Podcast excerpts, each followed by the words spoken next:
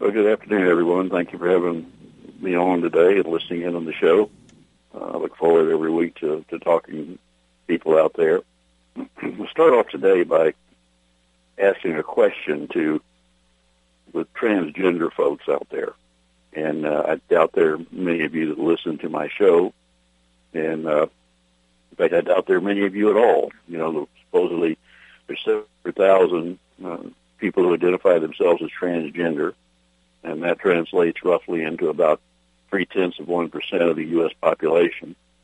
And I don't know, you know, if that's an accurate figure. It could be, may not be.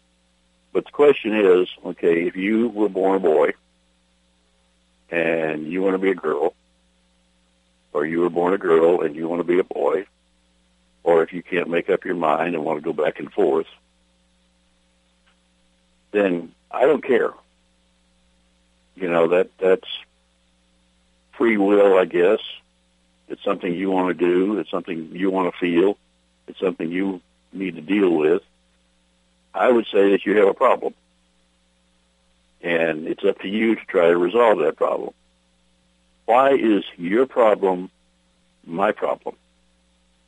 Why should I change my life, give up my right to privacy, and change my lifestyle to accommodate your problem? But that's what's going on. Now, what brings us to a head here in Texas is the fact that I don't live too far from the Dallas-Fort Worth uh, Metroplex, and in fact, lived in Dallas for a while. And Fort Worth Independent School District has decided to adopt special rules and regulations to protect what appears to be a few dozen transgender students in the system and basically the rules they have adopted in without consulting with parents, without talking to the, the students themselves for the most part. They are the politically correct rules that say if you decide you want you're a girl that you want to be a boy, then you can go use the boys' bathroom. You can go in the boys' shower room. The same is true if you're a boy that decide you want to be a girl. Now, they're saying that if you are not a transgender and you feel uncomfortable with this, then that's your problem. And they will accommodate students to a certain extent in that the public restrooms, which are labeled boys and girls, or men and women, will be open to anybody, regardless of their gender, their birth gender, who decides they want to use that restroom if you feel uncomfortable with that and you are a straight person, student, then there will be a cubicle restroom able to accommodate one person at a time that will be set aside for your use. There'll probably be long lines for those. So in order to accommodate a few people who claim to be transgender, and again, there's not going to be any proof required here. I mean, if some, and how long is it going to be before a couple of teenage boys decide, you know what, I'm going to pretend to be a girl today. I'm going to go say that I feel like I'm a girl today, and therefore I want to take a shower in the girl shower room after PE. There's no way to stop them. Under these, these new rules and regulations set up by the Fort Worth ISD, that's perfectly legitimate. And what's even more, if a, a student is claiming to be transgender, their parents cannot be notified of that fact. Their parents can't be asked, is this true? Does your son really think he's a girl, or does he just want to go in and ogle the new girls, teenage girls in the girls' bathroom and shower room? And flash his stuff to them. Now, this is happening all over the country, not just in the schools. It's being mandated by the federal government in universities, in businesses. We've already had Target come out and say that this is going to be their policy. And by the way, I'm, I'm pleased to say I signed the petition that says I will never set foot in a Target store again. I'm not going to spend my money for political correctness. particularly stupid political correctness. As far as I'm concerned, that, that's what this transgender policy is all about. How long is it going to be? In fact, how long is it going to be? It's already happened, I understand, one Target store where a woman has a little girl in the ladies' room, and a man comes in and starts flashing his stuff with a little girl. And his defense is that, well, today I feel like a woman. I'm a transgender. Don't have to be wearing a dress or anything. Just today I feel like a woman. So you have no right to privacy. Your child has no right to privacy. I may be a pedophile or just a flasher, but I have rights that you don't have. You can't protect yourself and your child from me. This is where this country is going. In North Carolina, they pass a legitimate law and are told by the Department of Justice that that law violates the Constitution and violates the Civil Rights Act. The Civil Rights Act includes gender. It doesn't include transgender. Never was meant to include transgender. That wasn't even considered. Yet we have the Obama administration through the Department of Justice saying that, you know what? We don't need the Supreme Court. We don't need the Congress to change the law. We don't need anybody but us. The Fuhrer, that Obama says, this is what we want to do and this is what we have to do. We have to sue the state of North Carolina. We have to punish them by withholding federal funds. We have to do whatever we can to keep them from protecting the right to privacy of the vast majority of their citizens. And then you have your private companies that are jumping on the bandwagon, that are attacking states that are passing laws trying to protect, for example, religious freedom. In other words, if you have a business, and of course we, the wedding cake company, little family-owned business is a prime example out in Oregon, and another one in Colorado. There are two of them out there now. Where they basically say, well, we don't believe in gay marriage. It's against our religious beliefs, and therefore we are not going to service the gay couples by making them a wedding cake. That should be their right. That is their right under the Constitution. That is called religious freedom. Yet states that are trying to pass laws to protect religious freedom are being attacked by companies like PayPal, being attacked by companies like Disney, which breaks my heart because I've always been a big, big fan of Disney and uh, worked with the Walt Disney Company years ago. And uh, or work with Walt Disney himself, actually. And, you know, used to take our kids to Disney every other year. After our kids were grown, we still used to go to Disney. Been there within the last few years, as a matter of fact. But I could tell what was happening at Disney starting years ago. The gay community was taking control of Disney company, something that Walt would never have been privy to they started having gay days at Disney World where they would actually allow gay men to engage openly in oral sex right there in the middle of Main Street. It got to the point where families just during gay day or gay week, it was became, just flat couldn't go. And then you have sports, professional sports associations like the NBA saying, well, we're not going to go to Georgia and have a national championship game played there. We're not going to have the All-Star game played there because you're protecting religious freedom. Now, what do all these people have in common? PayPal, Disney, NBA. They all willingly do business with foreign governments, such as Saudi Arabia, where if you are gay, you can be executed for that. In Saudi Arabia, if you're a woman, you are discriminated against. You can't drive. You can't leave your house unless you're accompanied by a man. You can't be educated. It, Disney is okay with that. PayPal is okay with that. PayPal also does business with Iran. The NBA, they get a chance to play exhibition games in some place like Saudi Arabia, they're going to do it. In other words, it is only in the United States of America where you can be subjected to being discriminated against if you favor religious freedom or if you favor the right to privacy.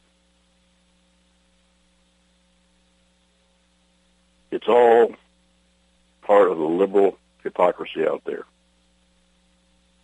It's all part of the fact that we have to be politically correct at this point to where Claremont University, for example, has set up a special facility, a protected facility, where the wimps who don't want to be subjected to hearing somebody say, I support freedom of speech or I support the right to keep and bear arms, they have to be protected. So they have a special facility, a safe zone where they can go to. Oh, and by the way, safe zone is only open to minority students. You have to be black or Hispanic or Asian. If you're white, you're not allowed. Now that's a violation of the Civil Rights Act. Yet liberals are doing this all over the country. They're setting up these so-called safe zones. Here in Fort Worth, or in Fort Worth, their parents are putting up a fight. And the lieutenant governor's gotten involved, and the attorney generals of Texas gotten involved. And it's a fight that they have to win. Because otherwise we're going to see political correctness destroy our public school system. What happened to the school's duties to just educate our children? When did that get thrown by the wayside? I suggest years ago in a lot of school districts. The priority is to socially engineer our schools, just like our military is being destroyed by social engineering to socially engineer our schools to make them compatible to the politically correct vision of the socialists, the communists, the people like Bernie Sanders, Hillary Clinton, Barack Obama, Harry Reid. It doesn't matter that these are taxpayer-funded facilities and that the vast majority of taxpayers don't like what's happening and don't agree with what's happening. They don't care about us. They care about their liberal philosophy. Let's take our first break. The United States Justice Foundation since 1979 has been dedicated to instructing, informing, and educating the public on legal issues confronting America. That means you and me. When necessary, this nonprofit organization has had to litigate to present the constitutional view. Since 1980, USJF has submitted testimony to the U.S. Senate on all but one U.S. Supreme Court nominee. Learn more about USJF by visiting their website at www.usjf.net. Support this nonprofit as it defends our rights, our liberty, and our Constitution. Don't be hoodwinked by the left who wants you to believe the fairy tale that we can power America on butterflies rainbows, and pixie dust. I'm Marita Noon. Get the truth about energy on my show, America's Voice for Energy, only on America's Web Radio. Did you miss a show that you really wanted to hear? All of our programs are available for download on americaswebradio.com and on iTunes. You can listen to your favorite programs on americaswebradio.com anytime you like. Who is or what is USJF? It is a non-profit legal organization founded to protect our rights through the U.S. Constitution. Active in educating the public, USJF has also contributed directly and indirectly to legal defense efforts in many celebrated cases involving fundamental conservative principles. Cases of note include the Mount Soledad Cross case, the Arizona immigration law case, the Obama eligibility cases, the NDAA illegal detention issue, and many more. Help this nonprofit as they help you. Visit www.usjf.net today. America's Web Radio is the most diverse and informative radio station anywhere in cyberspace. We have shows about health, business, current events, entertainment, home care, and everything in between. We appreciate your continued support of America's Web Radio. You know, I mentioned before the break the social engineering is taking place in our military. And let's talk about the status of our military overall, because Barack Obama's priority has been, since he was elected president, to decimate our military, to weaken it any way he can, and to turn it into, to socially engineer it, to turn it into a military that is not designed to fight for our rights, to defend our country, but a place, a safe haven for gays, transgenders, for people to have religious freedom if they're Muslims, but not if they're Christians, a place where Christian chaplains are basically being run out of the military because they're not allowed to talk about the things that, that most Christians believe in. And uh, women are now being told that not only can they apply for full combat roles in the military, and that includes training as Rangers, Army Rangers, Green Berets, Navy SEALs, but they may be ordered to do so. This despite the fact that 92% of the women in the military don't want to go to combat. They don't want to go into combat. Why? Because they understand something that the president doesn't understand or doesn't care about. And Ash Carter clearly doesn't understand or doesn't care about. And that is that the Marine Corps, among others, has conducted significant experiments about how well women perform in a full combat role the Marine Corps formed units, squads, and platoons that were made up of just men and that were made up of a combination of men and women. And they put them through rigorous testing. In every category that, where they were tested, in every scenario where they were tested, the units made up just of men outperformed to a great extent the units that are made up of men and women. It's not because women don't try harder. It's not because they don't want to do the right thing. It's that there is a physical difference between men and women. It's recognized in the sports world to a certain extent, not in colleges. In colleges, you know, it's it's become ridiculous. But the fact of the matter is, this is part of the social experimentation of the military. In the meantime, the Republicans went along with the sequestration back when Obama was pre- elected president controlled both houses of Congress, and they allowed for automatic cuts to our military. Then the people went out and elected Republicans and put them in control of the House of Representatives. The Republicans did nothing to stop sequestration, to stop the decimation of our military. Then, in 2014, Republicans were given control of the United States Senate. Again, they did nothing. Made no effort to stop sequestration, to stop the decimation of our military. They have allowed Barack Obama to do what he wants to do, and it has put our country in danger. The United States Army right now is smaller than it was in 1941 prior to the attack on Pearl Harbor. That's small, folks. The United States Navy has about half the ships that it used to have, and it is, in fact, smaller than the Navy prior to World War II. The Air Force has about half of the planes. that it had just a few years ago. Yet we're still fighting a war. We're still fighting a war on terror. We're being threatened by the Chinese. We're being threatened by the Russians. The North Koreans are threatening South Korea. If North Korea were to invade South Korea right now, we have 30,000 troops, or we used to have 30,000. We've got less there now. We have American troops that are going to be put in harm's way, and we may not be able to save them because we don't have the military, military capability.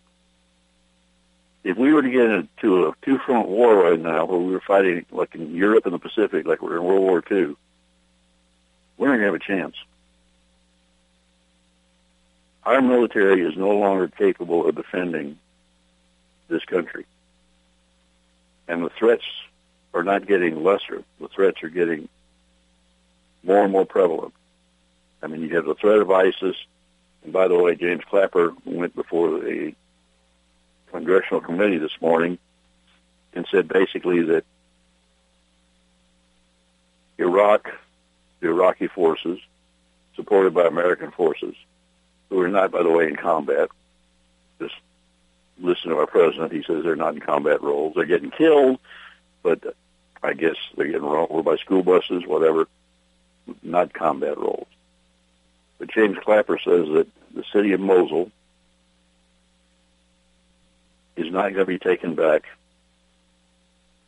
by the Iraqi forces supported by American troops while this president is in office. Part of that is the president will not commit the resources to do it, to help them do it. Part of it is the fact that Iraq probably is going to degenerate into civil war sometime in the next couple of months because of the fact that the president pulled our troops out completely, did not leave some of our troops in there to support the Iraqi army, to keep the help keep the government stabilized. And now those chickens are coming home to roost, which was the plan, I think, for this president all along. I mean, I'm, I'm just going to go out and say it, say it, ladies and gentlemen. And you know, the FBI can come knock on my door. I don't care. I don't care if the Secret Service doesn't like it. I don't care if the national news media doesn't like it. This man is a Barack Hussein Obama is a traitor. He has committed acts of treason against this country repeatedly repeatedly and continues to do so. And I'm not even sure that even regardless who wins the election in November, I'm not sure he's going to stop committing acts of treason against this country. I'm not even sure he's going to voluntarily give up being president. I don't trust this man. This man is a communist or a socialist or a Muslim or all three. He does not believe in this country, has never professed to believe in this country, and is proving over and over again that he will do whatever is necessary to destroy this country. Take the Iranian Treaty as an example. And I reiterate what I've said on this show repeatedly. It is a treaty.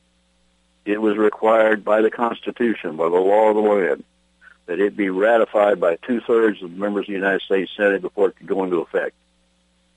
It was not ratified by two-thirds of the Senate. Why? Because the Republican leadership in the Senate and the Republican leadership in the House said, that's okay. We're not going to do, do anything to have the New York Times call us a racist. We're not going to oppose Obama. We're going to allow Obama to violate the Constitution in not just that that provision of it, but the other provision that allows the president to veto Article 1, Section 7 that allows the president to veto legislation passed by Congress. And they said, okay, we're going to allow Obama to present this to the Congress for a negative vote only. And if we vote it down, then he can veto our vote, and it will take three-fourths of the Congress to override his veto. That turns the Constitution on its head. And that's what the Republican leadership in Congress agreed to. They totally gave up their responsibility under the Constitution, particularly the senators. They sold us down the river. Now they seem to be having trouble understanding where there's a revolt against the Republican leadership, where the Republican establishment is being hammered by people are voting for Donald Trump by the millions, where they're turning their back on the Republican establishment, which, if Hillary Clinton is elected president, and if the Republicans are lucky enough to maintain control of the House and Senate, it's going to be more of the same. Hillary will be allowed to do anything she wants because she's a woman and they don't want to be called sexist, so they will allow her to run amok and continue with the destruction of the U.S. military. Something else is happening to this country, and that is we are becoming a nation of wimps, and this is deliberate. This has been going on for years. I have seen it going on for years. In fact, I'm writing a new article, which I'll be posting sometime in the next couple of days, called The Wimpiest Generation, where I compare the current generation, for the most part, to the greatest generation, the men and women who suffered through the Great Depression and who fought and won a two-front war in the Pacific and in Europe in World War II and then came home and didn't expect anything special. My dad and others took advantage of the GI Bill and went to college. And he went to work. He went to work. He raised family. And my brother and I were not coddled by my dad. He loved us. He taught us to respect our country, to love our country.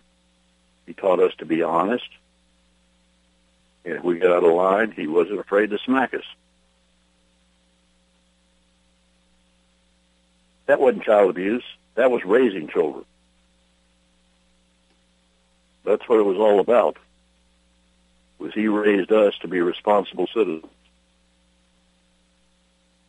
We weren't given anything much outright. Yeah, we got birthday presents and Christmas presents, but I was working by the time I was age 15 to raise money so that I could go on a canoe trip with the Boy Scouts, Venezuela, for example, in Canada to raise money so that I could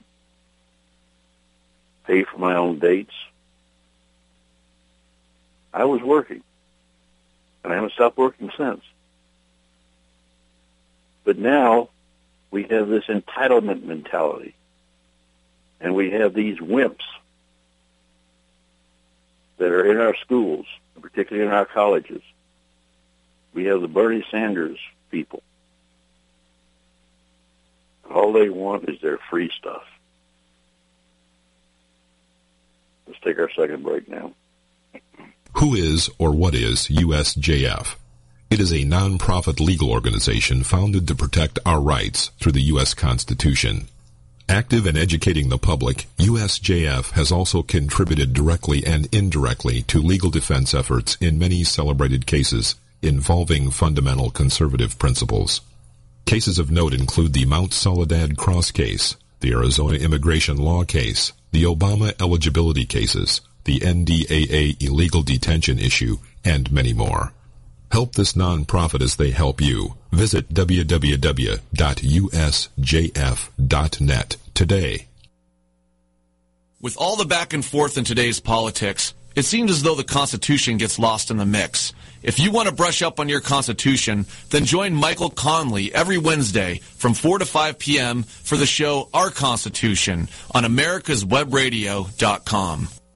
This is Dr. George. Join me Wednesday mornings for Medicine on Call and participate in a lively conversation. Learn what's happening behind the headlines in medicine, understand Obamacare, and learn how to protect yourself and navigate the system. Watchdog is a term given an organization like the United States Justice Foundation, which since 1979 has been watching out and, when necessary, taking the appropriate action from testifying to litigating to protect our constitutional rights.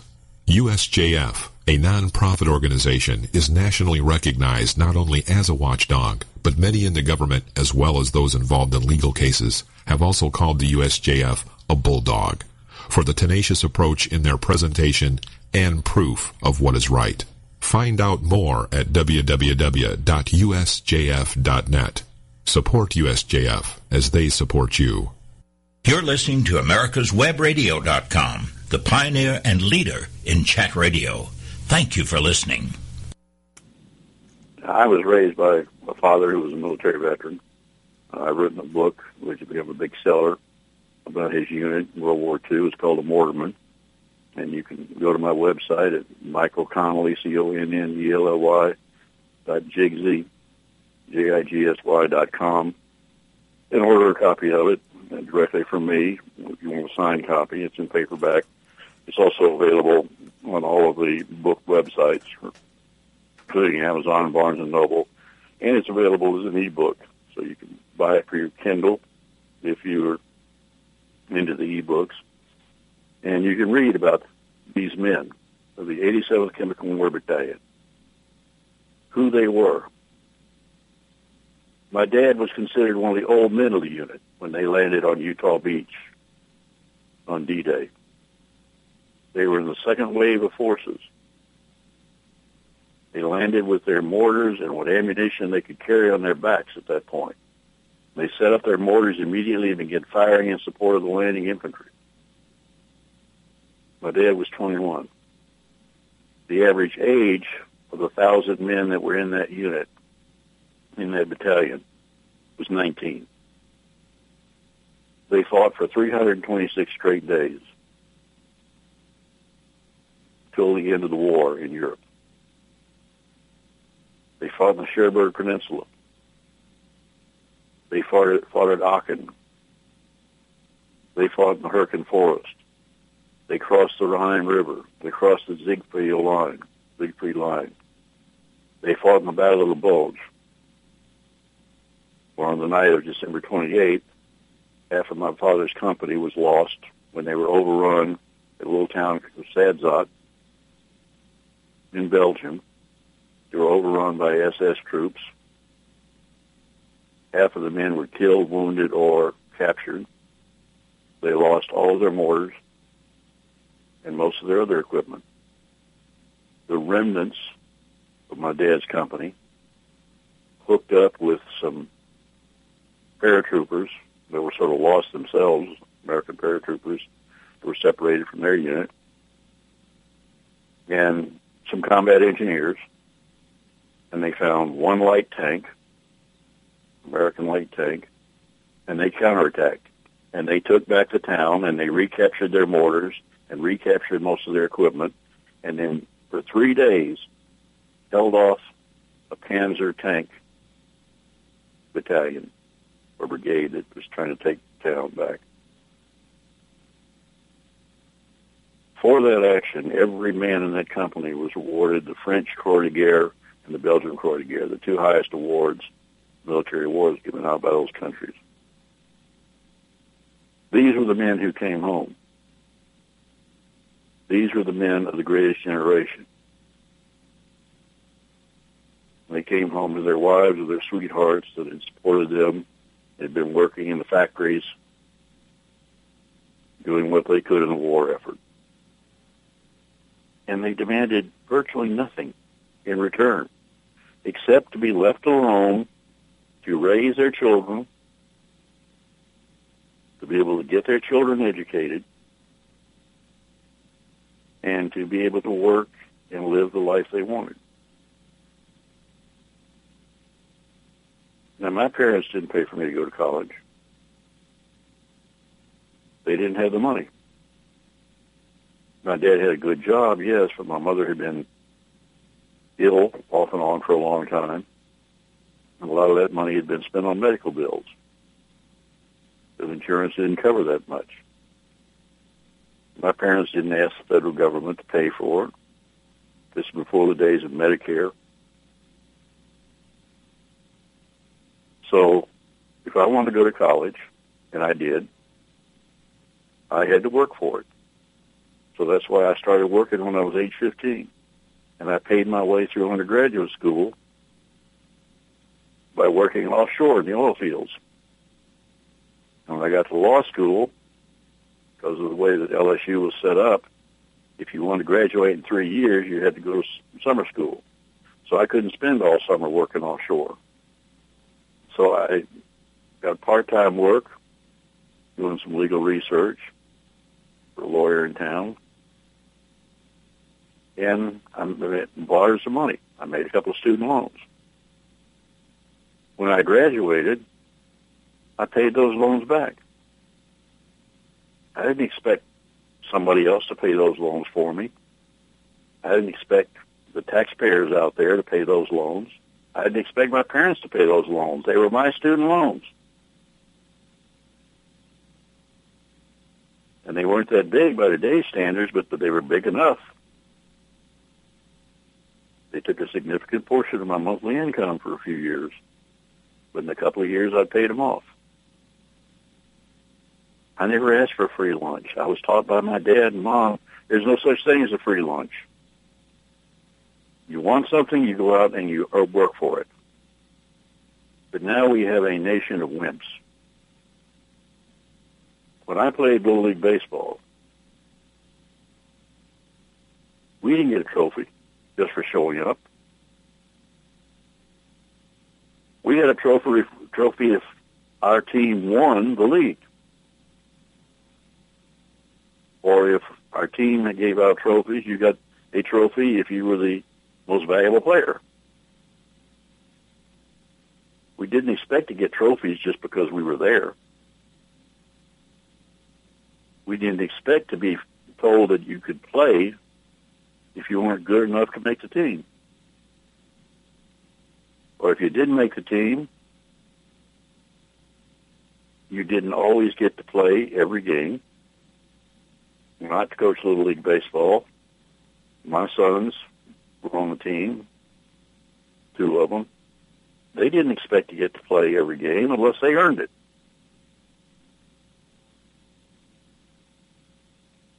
You earned what you got. That was the way of our world. That's not the way of the world today. You have college students roaming around going, oh, you have to protect me from free speech. I'm so sensitive. My feelings are going to be hurt if somebody says something that I don't agree with. So you have to protect me, and furthermore, you have to punish the person that exercises free speech. And our young children are taught they don't have any responsibility for themselves. They're supposed to be taken care of. College students, they think they're entitled to a free education. That's why so many of them are supporting Bernie Sanders. They don't know he's a socialist. If they do know he's a socialist, they don't know what socialism is. They're totally clueless. They haven't been taught anything anymore about our government. They've been taught to believe that the government is supposed to take care of them and that the people who pay taxes and who work for a living, we are supposed to take care of them. They're not supposed to have to take care of themselves, particularly if they're so-called minority students. And what constitutes a minority? Well, whoever says I'm a minority. If you're black, if you're Asian, if you're Hispanic, if you're Muslim, you can call yourselves a minority. If you're gay, you can call yourselves a minority. If you're transgender, you can become a protected minority. The only people out there who are not protected are those that are told they need to feel guilty because of who they are. I'm white, so I'm supposed to feel guilty because I have what somebody call white privilege. What the hell is that? What does that mean? Well, if you're a liberal, it means whatever you want it to mean at any given time. And we actually have students on the college campuses who are walking around apologizing because they're white. I'm not going to apologize for being white. I'm not going to apologize for earning what I've made in this this world. I'm not going to apologize because I paid my own way through college. I'm not going to apologize because I'm a U.S. Army veteran. In fact, I'm not apologizing to the left people, wing people out there, or the wimps for anything. And I, you know, I've gotten some pretty nasty threats in the last couple of months about people that say I need to be silenced, that we need to shut you up for good. Now I understand that 1,500 Texans have been put on an ISIS hit list. I haven't been notified that I'm on that list, but if I am, bring it on. I'm not going to be terrified by ISIS, and I'm not going to be terrified by ISIS. I'm not going to be terrified by some wimpy college student out there who wants to shut me up because I'm hurting his feelings or her feelings. I don't care. What I care about is the fact that I need to have the freedom to say what I want, to talk about what I believe in, to exercise the religion I believe in, to keep and bear arms, to have due process, and to have the right to privacy, to basically be left alone by you wimps. Because that, that's what we have out there. I mean, all those college students that are going to listen to Bernie Sanders, when all this is over, most of them will go back to living in their parents' basements. Living in their parents' basements. Why? Because their parents owe them something. Their parents owe them a living. Simply because they they're related to them. Not because the kids have earned anything not because they're willing to go out and earn anything. Their parents are supposed to take care of them, and the government is supposed to take care of them. And the parents and the government are buying into this. The parents simply because they're pretty much wimps too. The government, because that's the way they can control us. That's the way they can. This country will degenerate from being a constitutional republic into a dictatorship. The more people that are on the government dole, the more people that rely on the government to take care of them, the more they will vote for that government to maintain it in power. The more they will vote Democratic.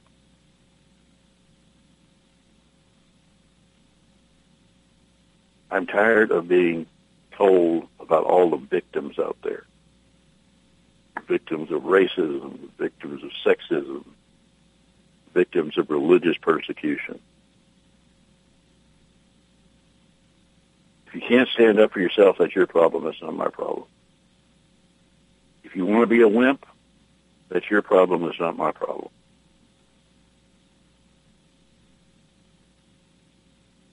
I saw this coming years ago when I was a scoutmaster. And our scout troop, we had a tough bunch of kids. We had a huge scout troop, comparatively, and we produced in nine years 57 Eagle Scouts, 12 of who ended up going into the military. And I'll tell you more about that after we take our last break. Watchdog is a term given an organization like the United States Justice Foundation which since 1979 has been watching out and, when necessary, taking the appropriate action from testifying to litigating to protect our constitutional rights. USJF, a non-profit organization, is nationally recognized not only as a watchdog, but many in the government as well as those involved in legal cases have also called the USJF a bulldog for the tenacious approach in their presentation and proof of what is right.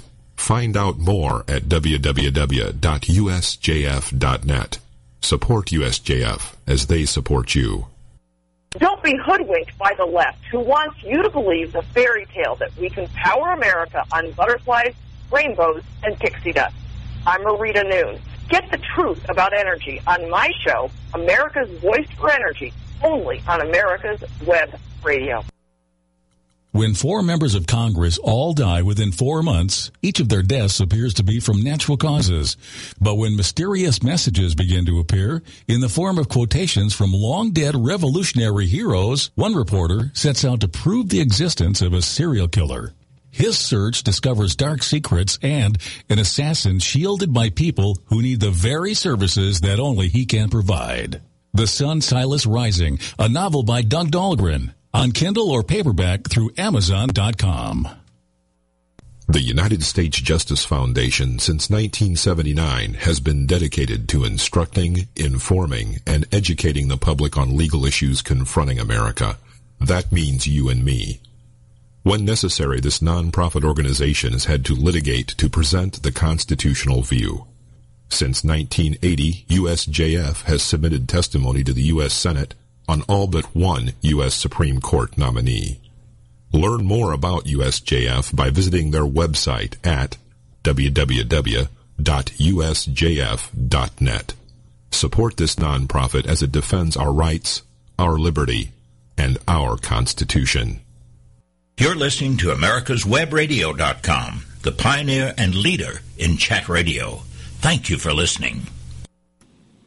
As I was saying before the break, we had a, a scout troop, 57 Eagle Scouts in nine years. 12 of them ended up in the military during the invasion of Iraq. Five of my Eagle Scouts were in the invasion.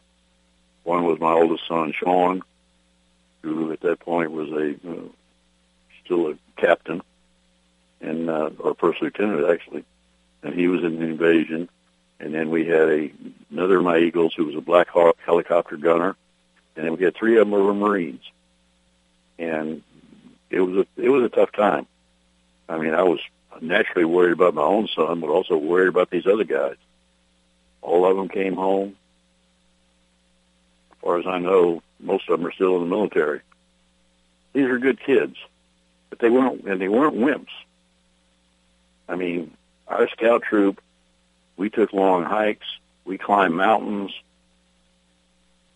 we worked hard, and they had fun doing it. And if a scout got out of line, then he was told to drop, give me 15 push-ups, give me 20 push-ups. They didn't whine about it. They did it. And they knew not to get out of line again, or they'd have to do it again. Then the Boy Scouts decided to ban that. That was child abuse. Getting someone to do push-ups, to exercise, is child abuse. That's the wimp factor at work, ladies and gentlemen. And I saw that it was working. By the way, our, our my scout troop sort of ignored that directive, and that's one reason that we produce so many good Eagle Scouts. Our scouts were today are in many many professions, professional jobs, doing real well. But one example that happened, which I remember very clearly, and told me where this country was going, was we had three Cub Scout packs feeding into our troop, which means we would have graduation ceremonies every year where the boys who were graduated from the Cub Scouts would cross over a bridge that we had built uh, and symbolically then cross over into the Boy Scouts. And we always had a tenderfoot camp out for the new boys uh, within a, a couple of weeks of their crossover. And uh, this point, we had a full-scale troop camp out, and the tenderfoot camp out was part of that. And we went camping at, at Camp Avondale, uh, which is right outside of Baton Rouge. We had a bunch of activities for the boys, and, and they played games at night, and they cooked their own meals, and they cleaned up after themselves. And uh, everyone had, you know, this was the way it was. Everyone had a good time, I thought. And then we got home on Sunday, and Sunday afternoon I got this irate call from a woman who was furious over the fact that her young son, a tenderfoot, had come home after the camping trip crying because his patrol leader, which was another scout, an older scout, had made him wash his own dishes after eating dinner on Saturday night. And this woman was just aghast. How dare her son be made to wash his own dishes? He didn't have to do that at home. Why should he have to do it on camping trips? And I asked what to me seemed a very logical question. I said, well, if he doesn't wash his own plate and cup and spoon, who else is supposed to do that for him? And her answer was very revealing. She said, well, isn't that what you're there for? I said, no, and I hung up. Needless to say, her son never went on a camping trip again. He probably still lives in his mama's basement somewhere. That's what I saw coming, and that's what we have. That entitlement attitude. Somebody else is responsible for you. You're never responsible for your own actions, is the philosophy of the left. Someone else is responsible to take care of you. You know, the, the saying goes that the problem with socialism is that eventually the socialists run out of other people's money to give to the people who don't want to work. And that's exactly what is going to happen before long in this country. I mean, look what we've got running right now. We got 74-year-old socialist who believes in imposing on this country a form of government that has failed everywhere in the world for 100 years. Oh, and by the way, when I, I said this in an article recently, and I posted on Facebook and on my blog, I got this hysterical reply from guy one guy telling me that I was full of it, that socialism had been highly successful in Denmark, in Finland, and Sweden.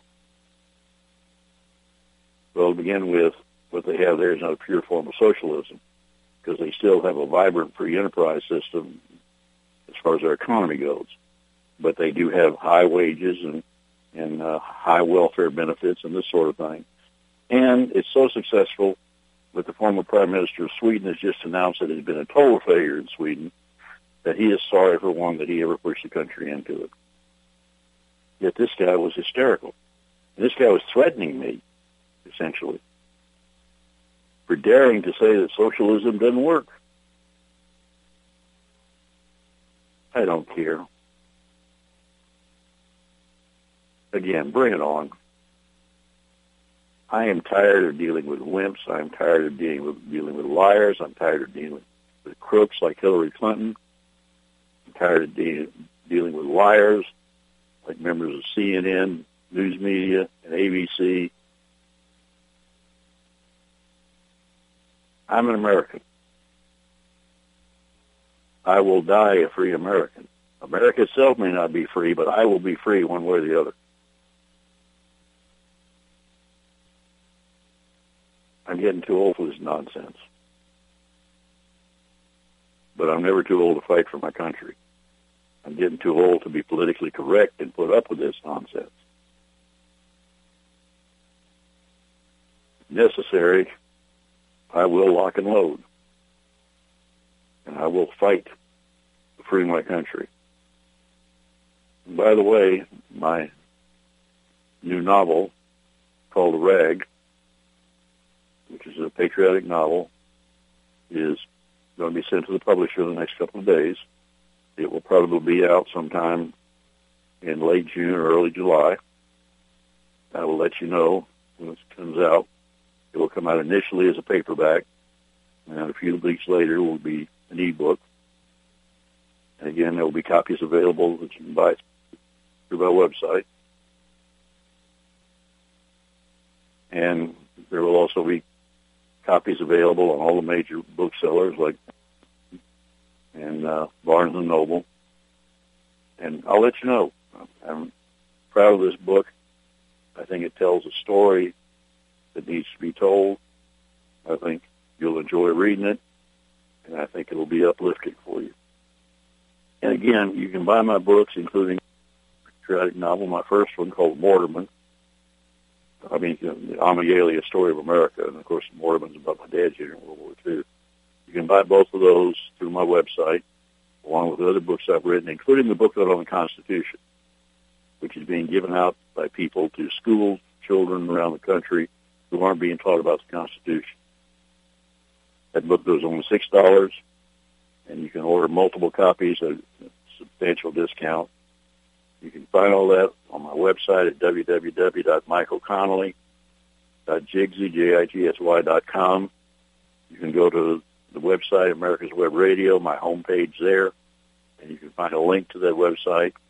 You can also go to www.constitution.jigsy.com, and there you can order copies of all the books, including the, the. And you can also read my blog articles, and again, I'm going to be posting one in the next few days called The Wimpiest Generation. And I'll incorporate some of the things we've talked about today and some other things you might find of interest. And I welcome your comments about it. Please get other people to listen to this show. It's archived within a few days of being broadcast, so people can listen on the web anytime they want to. Get them to read my blog. Get them to buy copies of the booklet, Our Constitution, and my other books help support what I'm doing here and help support the United States Justice Foundation, usjf.net. We need your help because we're fixing to get into a big fight with the federal government over the new proposals for the Social Security Administration to take away the gun rights of seniors. So thank you for having me on today. I look forward to talking to you again next week. Have a good one. You're listening to America'sWebRadio.com, the pioneer and leader in chat radio. Thank you for listening.